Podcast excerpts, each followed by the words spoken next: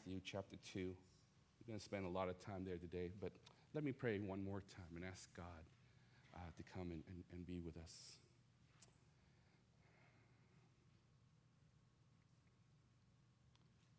Father, Son, and Holy Spirit, I when you came on earth, you were called Emmanuel. It's not just named after our worship leader here, but that name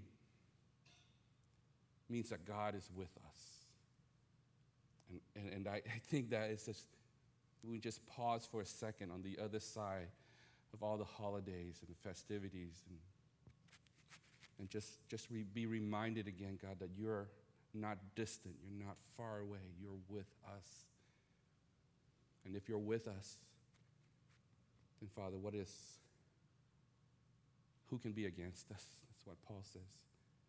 And so, God, I, I want to offer you this time. I want to offer you uh, these words that you have written for us. Pray that through the Holy Spirit that you would awaken and, and pour out and flow through the caverns so that everything in, in this 2017 would be about our soul that just blesses you and honors you. God, I just want that for us. And I thank you for, for the power of the Holy Spirit that lives in us, for nothing is impossible. In Jesus' name we pray. Amen. You know, uh, growing up, um, really Christmas time, like a lot of young kids, uh, was really my favorite. Even uh, when we were back in Vietnam and, and just remembering these memories of, of, of what it was like growing up as a Catholic boy. And uh, Christmas was magical for us uh, my favorite time of the year, and they would set up manger scenes and at the church, and there would be choir singing, uh, just beautiful music. And so it was really magical for us. You know, it's just uh, when we came to America, of course, there were other things. Uh, there was no school, something to look forward to. Uh, shopping for gifts, opening gifts, cooking really big meals. We still do that. Uh, gathering with families. we used to play football, right, and watch football um, going to midnight mass and again hearing the choir, which is uh, incredibly full of joy. Um, but then the least favorite time of year, for me at least, uh, would be the day after. you have to clean up, and then uh, you have this empty tree, you have the quiet house, and then you realize how much debt you just accumulated, um, and then you realize how much you regret eating that extra turkey or whatever you guys had. And then, especially at the end of every year, you realize how quickly time has passed by. quickly time has passed by. And, and so life, in all of its essence, is back to normal, right? And then everything on the other side. And I remember working for Boeing uh, right out of college. I remember, you know, if you work for Boeing, you know you had the two, like a week and a half at the end of the year off, right? And then you're like, wow, what a great place to work. They give you a week and a half off. And then you realize on the other side, you don't get a holiday until Memorial Day, which is in May.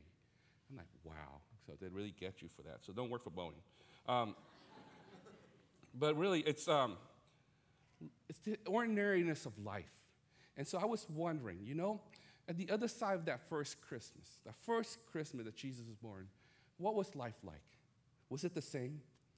You know, he was born in a manger and you, you, you read about all these wonderful things. You have this uh, glorious heavenly flash mob of angels. And they came and they sang, and the visitation of the shepherds. And you wonder, did life return on the other side of Christmas? Did it go back to normal? Did the crushing weight of the Roman occupation take center stage again? And you realize life was not easy. And so the question before us we enter Matthew chapter 2 is, is really this question what difference does the gospel make? What difference does this entering of God make in our lives? When God became flesh and moved into the neighborhood, what difference does that make in our lives? How will the world respond to this cosmic display of grace? How will you and I respond on this other side of Christmas. And so that's what I want to deal with this morning. That's a central thing that we set before us. So when Jesus comes on the scene in any of our lives, the question always remains what will you do with this Christ child? And so we conclude our Christmas series this morning and we turn to Matthew chapter 2 Matthew's going to deal with this very question. And what he does is really brilliant. Right after Jesus was born, he presents two groups of people. He presents the Magi, and then he presents King Herod and his entourage. And he sets before us two choices of how we deal with this Christ child. And so, uh, what I would do is, I'm going to read, and we're going to deal with verses 1 all the way to 18, but I'm going to read a few verses and then make comments, and we continue. All right? You guys with me? Right? Turn to your neighbor and say, hey, let's go. I mean, don't leave anywhere. Don't, don't go anywhere, but stay here. But that's a metaphorical. Anyway, so verse 1.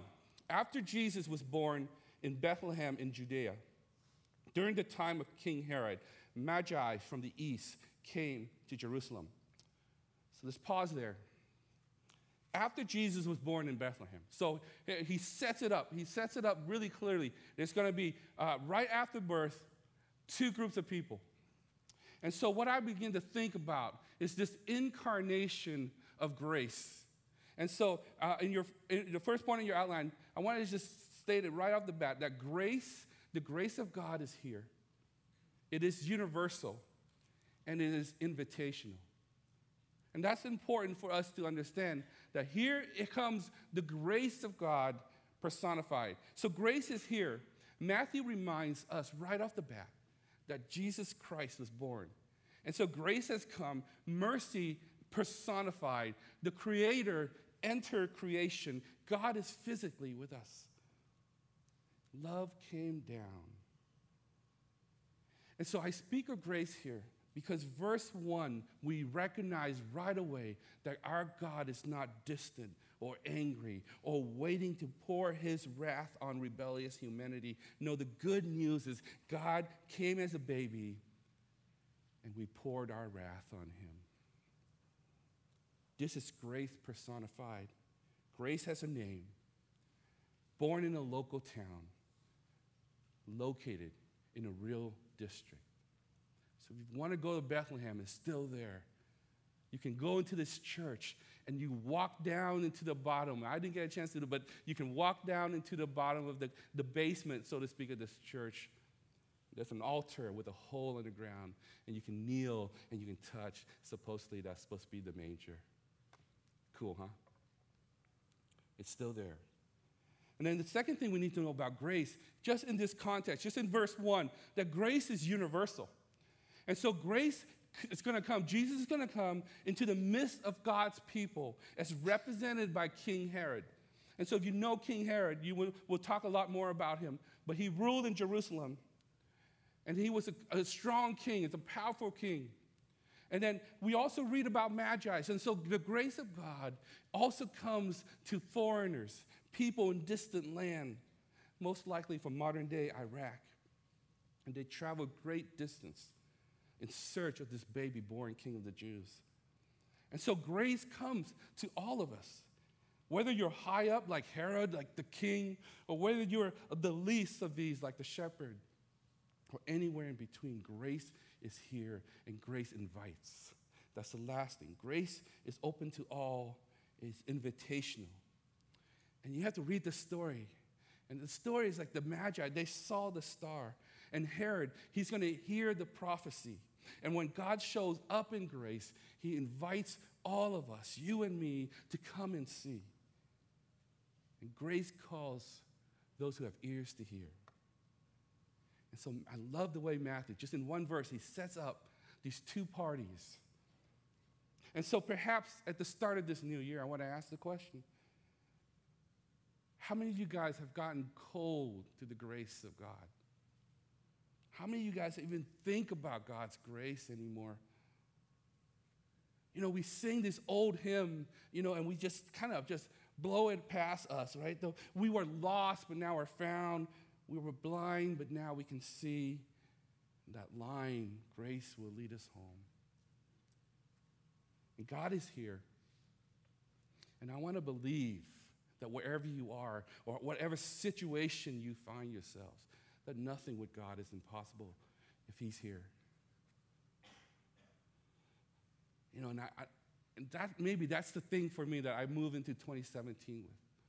That I want to believe that whatever it is that's happening in my heart, whatever future that, that, that God holds for Julie and myself, that, that nothing is impossible.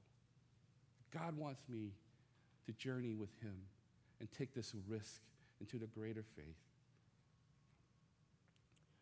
Okay, so let's continue on in our story.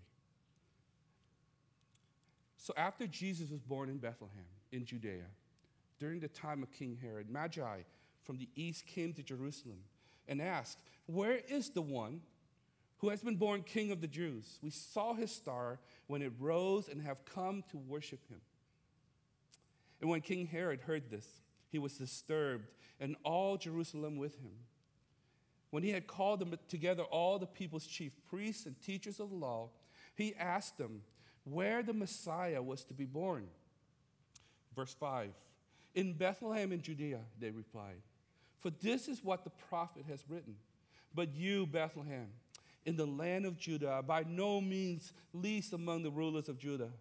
For out of you will come a ruler who will shepherd my people Israel. Then Herod called the Magi secretly and found out from them ex- the exact time the star had appeared. And he sent them to Bethlehem and said, Go and search carefully for the child. As soon as you find him, Report to me so that I too may go and worship him. Verse 9 And after they heard the king, they went on their way. And the star they had seen when it rose went ahead of them until it stopped over the place where the child was. When they saw the star, they were overjoyed. On coming to the house, they saw the child with his mother Mary, and they bowed down and worshiped him. Then they opened their treasures and presented him with gifts of gold, frankincense, and myrrh. And having been warned in a dream not to go back to Herod, they returned to their country by another route. So, isn't this amazing? Let's pause there. Just it's amazing that the first responders of, to the grace of God coming down in flesh were foreigners pagans from lands far away. Now, very little is known about these magi, except whenever the word magi is used in the New Testament and other Jewish writings, it is always has a negative connotations and a very suspicious tone. See, magi were considered cultic worshippers of stars and constellations. Astrology was their religion. And so they were full of superstition, looking to the stars for special knowledge and spiritual powers. And so whenever uh, they talk about that, excuse me, uh, they do not want to emulate these people. But when, when Matthew uses them, it's just like when, we, when, when Pastor Roy talked about the genealogies uh, of Jesus. It's like the foreign women that they include in there. Uh, Matthew presents these foreigners, these magi's, as the first to seek Jesus. In fact, they travel a great distance over a span of about two years to come to Jerusalem to find this baby and to worship. And God, did you notice, even used their religious practice of looking to the stars to awaken them to this coming king? These shady and these foreigners were the first to respond to the universal grace Everyone is welcome at God's table. Everyone is welcome at God's table. And look what happens. When, when they saw the star, the Magi, they saw the star, Matthew wrote that they were filled with great joy.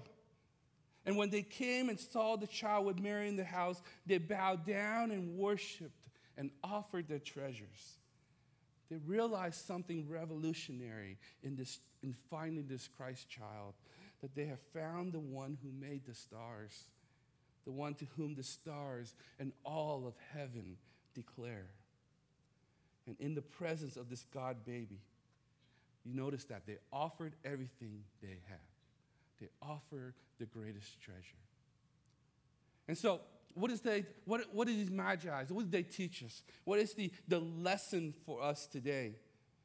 See, the magi shows us that those who love grace will seek grace and find Christ in their own Bethlehem. That those who love grace will seek grace and will find Christ in their own Bethlehems. See, if, if your heart is open to grace, you will yearn for more of who He is. You will yearn for more of God, and God will lead you to this grace personified. See, you notice the way of revelation to these, these magi's. They first saw the star, they saw this, this magnificent star in creation. God revealed Himself to them in creation. And then the star led them where? Why didn't the star lead them to Jeru- I mean to Bethlehem? Why did the star stop at Jerusalem? You ever wonder that? I mean, Jerusalem and, and, and, and, and, uh, and Bethlehem are really close together. It's like a 30 minute bus ride. And so, why didn't the star lead them straight to Bethlehem? Because I think when God reveals himself, he reveals himself through creation. We become to be, to be very curious. And so he leads them to Jerusalem. And in Jerusalem, these magi's, what happened to them? They heard the word of God, didn't they? The prophecy of Micah. And God leads them to the word. And the word of God was preached to them. It says, in Bethlehem is where you need to be because that's what the word of God says. And so they hear the word of God and they travel to Bethlehem and ultimately, God leads them to Himself. God in the flesh, the child in the manger. The beautiful the way that God takes people. That if you see him, if you're open, if you're curious, if you look to the heavens and say, Who made all these things? God will lead you to his word, and in his word you would discover Christ. That's how our journey is. So, those who love grace will find grace, will seek grace, and find Christ in their own Bethlehem. So, are you lovers of grace? A question in 2017. If you answer yes, then the question is do you seek Him? Do you seek Him in your daily lives? Is, is Christ your greatest joy and all surpassing treasure? Is He worthy of your worship, worthy of your adoration? Do you hear from His word? Are you connected to His body? Do you share Him with other people? So perhaps, let me challenge you at the start of 2017. The, the, the simple question you want, I need you to wrestle with is Do you love, do you love Jesus? Do you love Jesus, my friends? And if you say yes, or if you say no, then, then you have to ask the question what in my life needs to change to make that statement yes, I love the Lord? What walls need to come down so that Jesus can have all of me? What sin do I need to forsake and seek grace so that I can see Christ in my own Bethlehem? And I, I, I just pray that 2017 there would be full of Bethlehem moments for you. You would come to a place of adoration and worship and the offering of your treasures to the one who is worthy, who calls us to follow. Those are the Magi. That's one response. Pick it up in verse 13 for the second response. So the Magi went home on another route when, and verse 13 begins, when they had gone, angel of the Lord appeared to Joseph in a dream. Get up, he said. Take the child and his mother and escape to Egypt. Stay there until I tell you, for Herod is going to search for the child to kill him. So he, meaning Joseph, got up, took the child and his mother during the night, and left for Egypt where he stayed until the death of Herod. And so was fulfilled what the Lord had said to the prophet Out of Egypt I call my son. When Herod realized that he had been outwitted by the Magi, he was furious. And he gave orders to kill all the boys in Bethlehem and its vicinity who were two years old and under, in accordance with the time he had learned from the Magi. Then what was said through the prophet Jeremiah was fulfilled. A voice is heard in Ramah weeping and great mourning, Rachel weeping for her children and refusing to be comforted because they are no more. And that pristine night, that holy night, all is calm, all is bright, it's quickly shattered. You know, whenever I read this passage, I want to go, I wonder, how come no one made a Christmas card of this scene of Herod's soldiers slaughtering baby boys? Isn't this also part of Christmas? Isn't this part of the Christmas story? How come we just see these beautiful manger, right? With really like, clean animals and excellent place. I would rather born in that manger in some of the cards than in the hospital. No one ever writes, no one ever sends Christmas card with the death of the innocent. But that was what Jesus was born into. And you know, most of us think of this, the, the cross of Jesus, uh, where all of our sin was poured out on Christ. But I wonder if the sin pouring did not begin at the birth of Christ.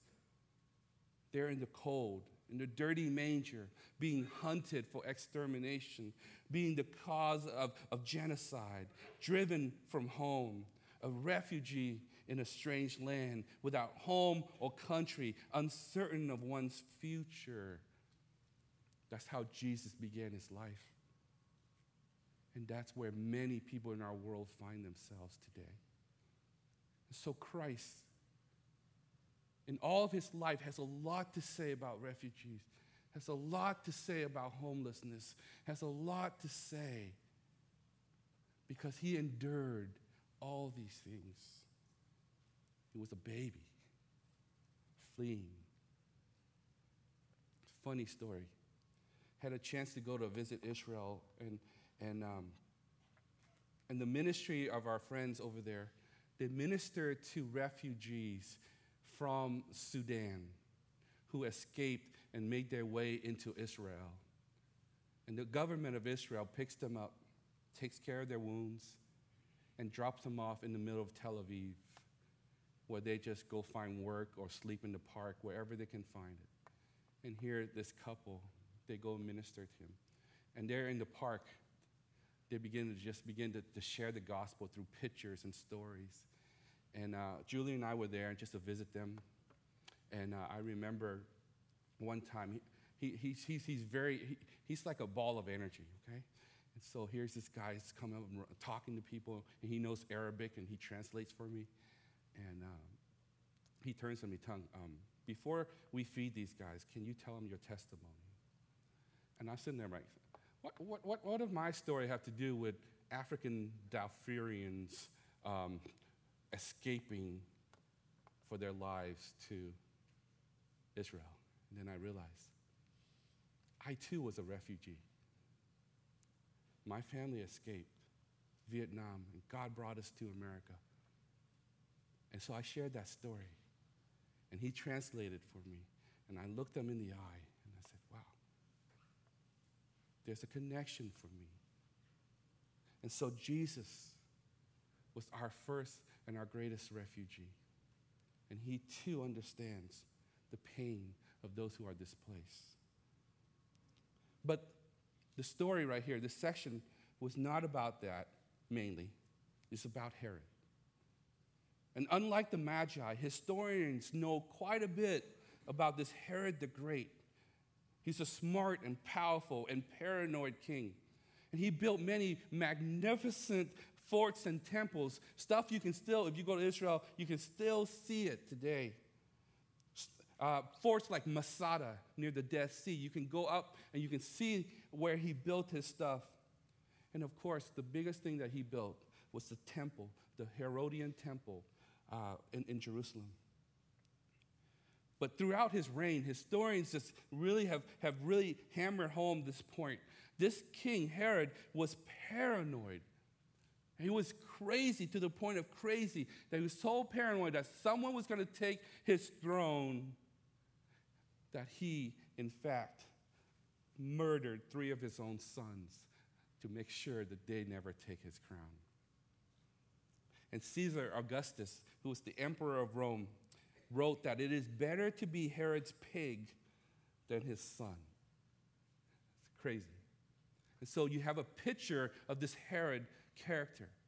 And so imagine Herod's in Jerusalem, and then the, these magi's come, and they ask this question Where is the king of the Jews to be born? And so imagine in his mind what was going on there. And so, what makes this, uh, this story especially scary and has a lot to say for us? Herod had access to the Word of God. In fact, right when he heard the question from the Magi, what did he do? He called all the theologians, he called all the pastors in Jerusalem, and he says, Hey, where is the king of the Jews?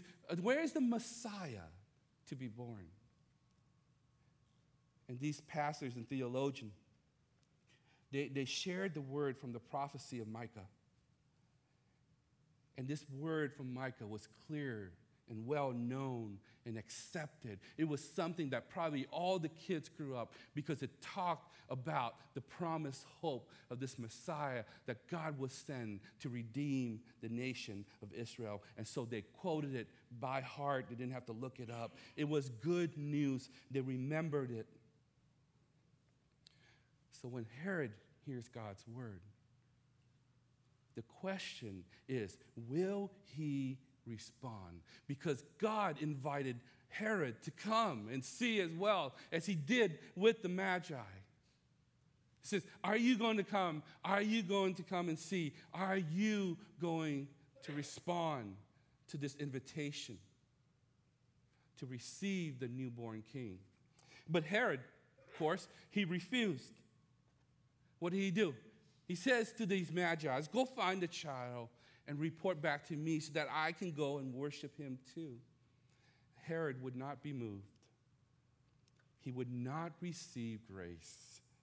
Instead, he would seek to murder grace. Because in a world of power, there is no room for grace. In a world where might makes right, there is no room for mercy. And so here was Herod. It reminds you of our world. It reminds you of the places you go to work. It reminds you of the things you go to, well, uh, you have to do when you're in school. Might makes right. The smarter one wins. And here is Herod. And so, what does Herod tells us? Like the Magi, if you love grace, you will seek grace and you will find Christ. Herod, on the other hand, that shows us that those who hate grace will end up hating people and end up hurting people. If you hate grace, if you reject grace, you will hate people and you will hurt people.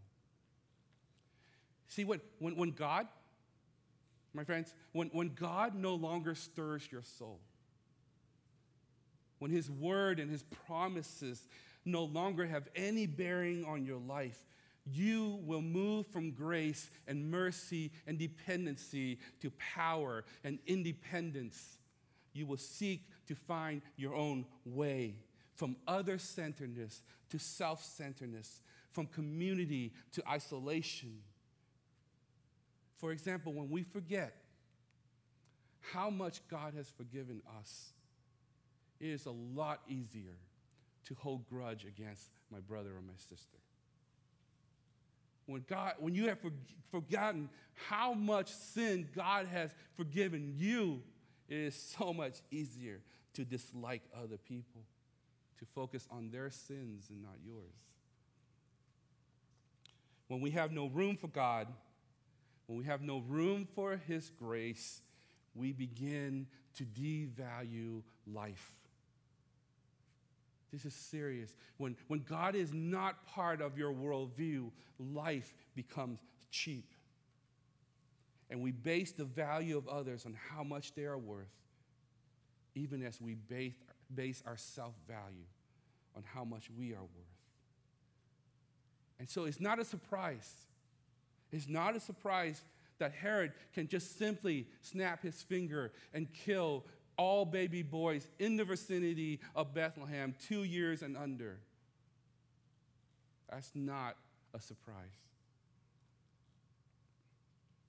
whether it's through the sword or through abortion, it is no big deal when little babies have very little value in our culture, where life has very little value.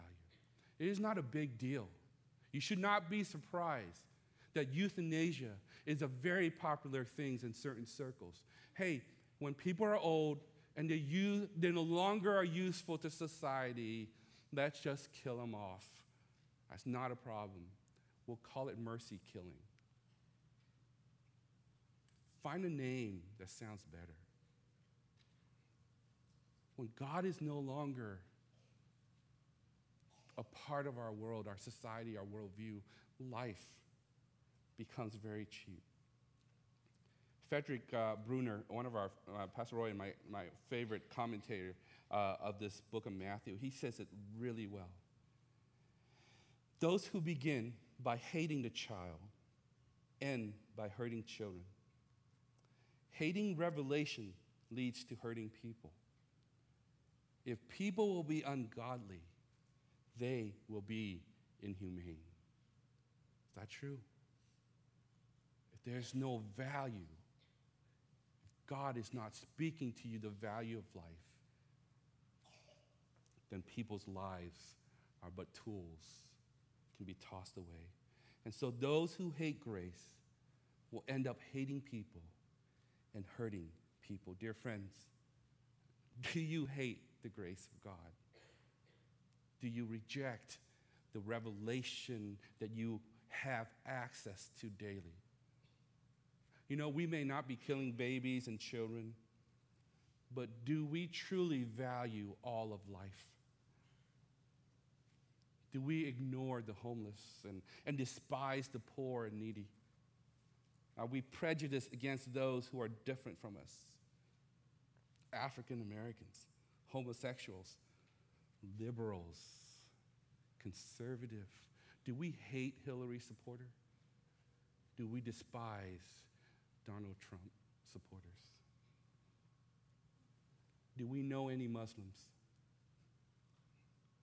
See, do we stand up for those who have no voice, the unborn, the refugee, the elderly? Do we elevate life wherever life is attacked? See, to be honest, what frustrates me in my life is if I claim that I care about black lives, for example, and, and that they matter, how come I don't know very many black lives? If I care about the unborn, do I know where the nearest pregnancy uh, center, crisis pregnancy center is? I actually, when I was, I was at this point, I looked it up last night. This one right down the street on Orcas and Rainier. See, do you know? If you care about these things, do you know? And if there is no one in your life, then do you really care about these issues? Do I support with my money institutions and organization who care for the poor and the homeless and the pers- persecuted Christians? So perhaps in 2017,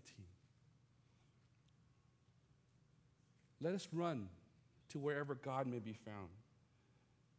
Whether you have to be about His Word on a consistent basis, or, or you take a risk and reach out to befriend those who are different from us, or you book a trip this year, not for vacation, but to rather to see how the kingdom of God is expanding all over the world. Take a trip to the Middle East. Don't be scared. Don't worry. I tell people, man, if you're going to go out, at least go out doing something for God, right? Right? I know that's, I don't want to joke about that, but wouldn't it be great to go out doing mission work? That would be awesome. Perhaps in 2017, determine in your life to remove any walls that keeps you from more of God. Be it secret sins or idols of success or, or these fears that you hold on to or the pride that you have, whatever it may be, determine to remove it so that God might have all of you. I pray that we may never grow so cold that God's grace and mercy ceases to remove us, to move us from our comfortable life. I hope you never grow so cold that when you hear the gospel, it becomes such familiarity. It doesn't stir you to worship, and doesn't stir you toward the affection for Christ. And so Matthew lays before us the Magi. And he says they're open to, the, to God and to, to his grace as revealed in Christ.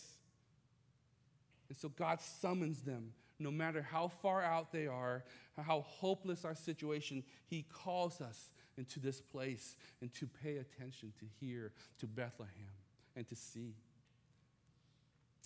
And Matthew holds out Herod, an example of what happens to us when we despise grace, no matter how high we are. He serves as a warning to those in the church. Because you have abundant access to the Word of God and to fellowship, to the breaking of bread, to the worship of, of the Savior. That you are in very much in danger of rejecting grace and missing Christ altogether. Listen, brothers and sisters, this is so true. I have worked with students that they've heard the gospel over and over again, and yet at the end of the day, they walk away because they want to find something else, something better. And so the danger is you can sit on these pews and listen to these words of God and still say, whatever, it's not for me. And so, on the other side of Christmas, what will your life be like? The last thing I have on your outline. May our lives be lived as a response to the gospel.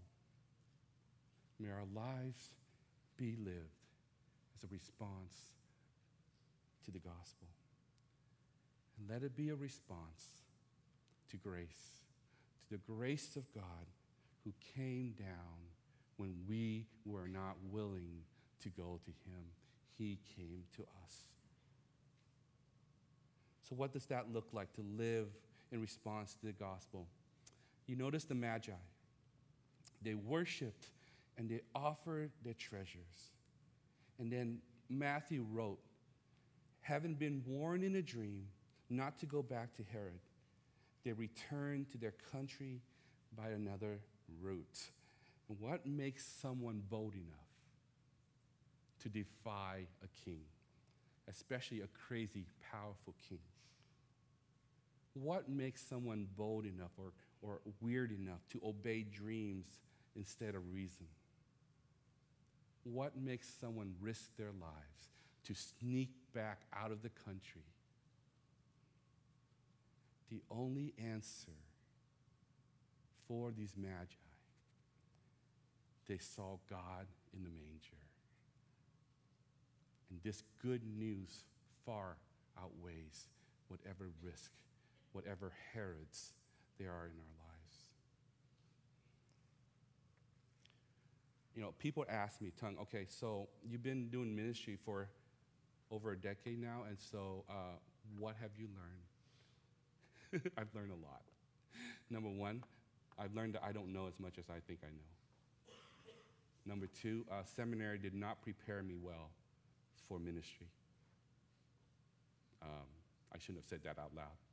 Um, but more importantly, I have a message, and I think this is a message that's going to take me to, I, to the time I get to see Jesus. And the message is this that we're not changed by the gospel, we will not give the gospel.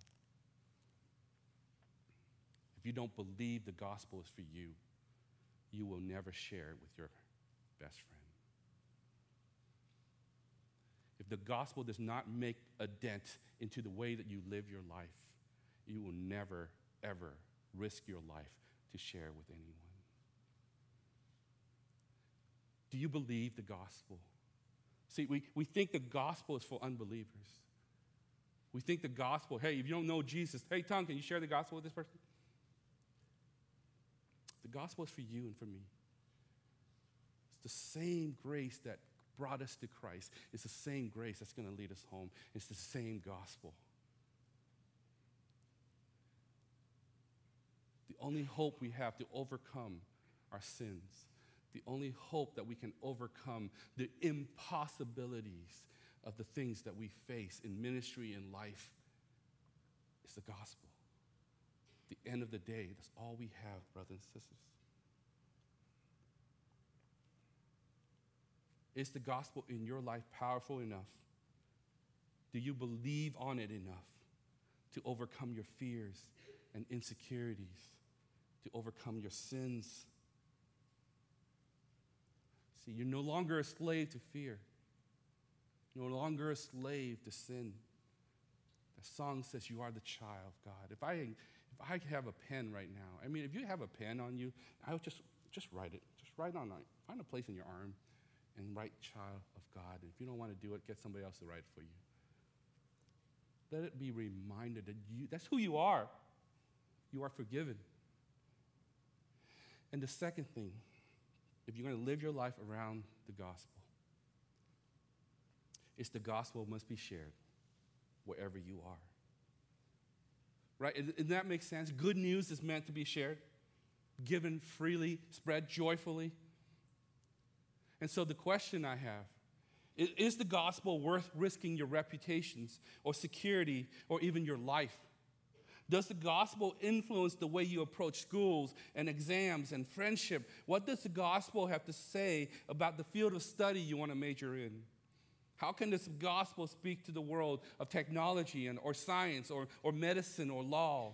How does it speak to the way you raise your kids or the way you care about your marriage? The gospel must be shared. You know, the way I, why I love working with students, okay?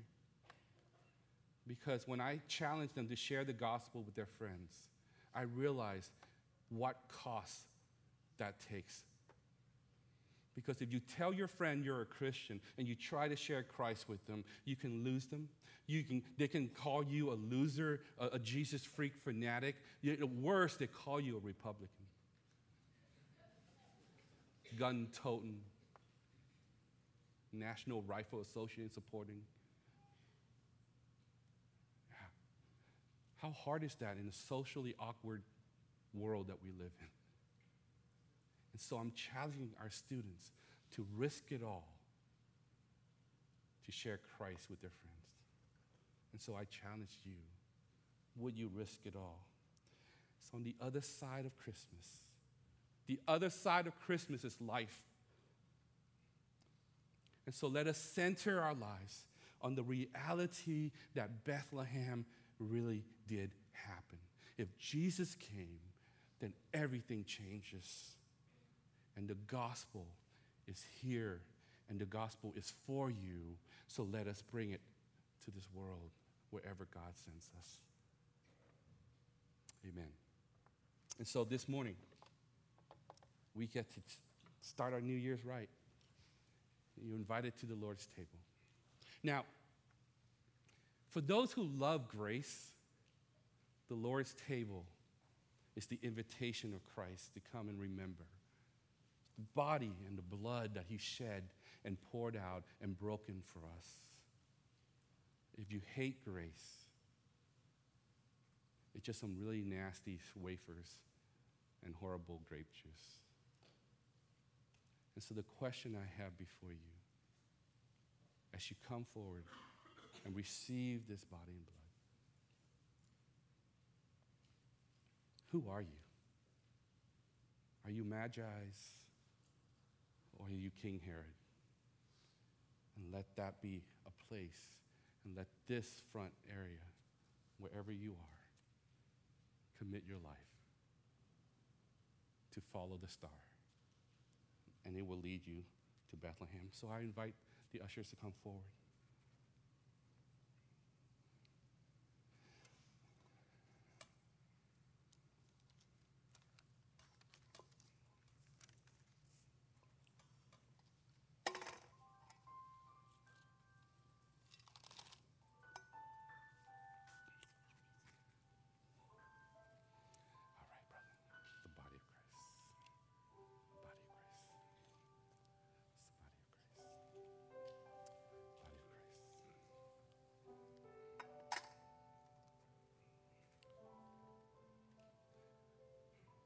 The night before Jesus was betrayed, he, the night before he was to die, he, he, he gathered his friends together and he took a bread and he broke it in front of says- He says, This is my body, given for you, broken for you, sacrificed for you. Do this in remembrance of me.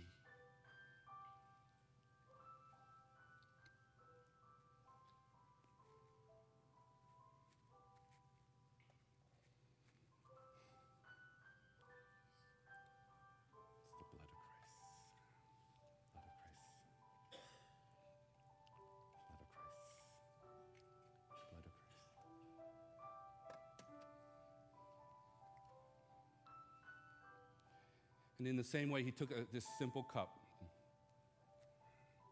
He gave it to his friends, and he says, This is the cup, a cup of my blood. The blood that will be poured out for you as an everlasting covenant. I am no longer mad at you. This blood will cover your sins and restore you to me. So drink of it as often as you do in remembrance of Christ.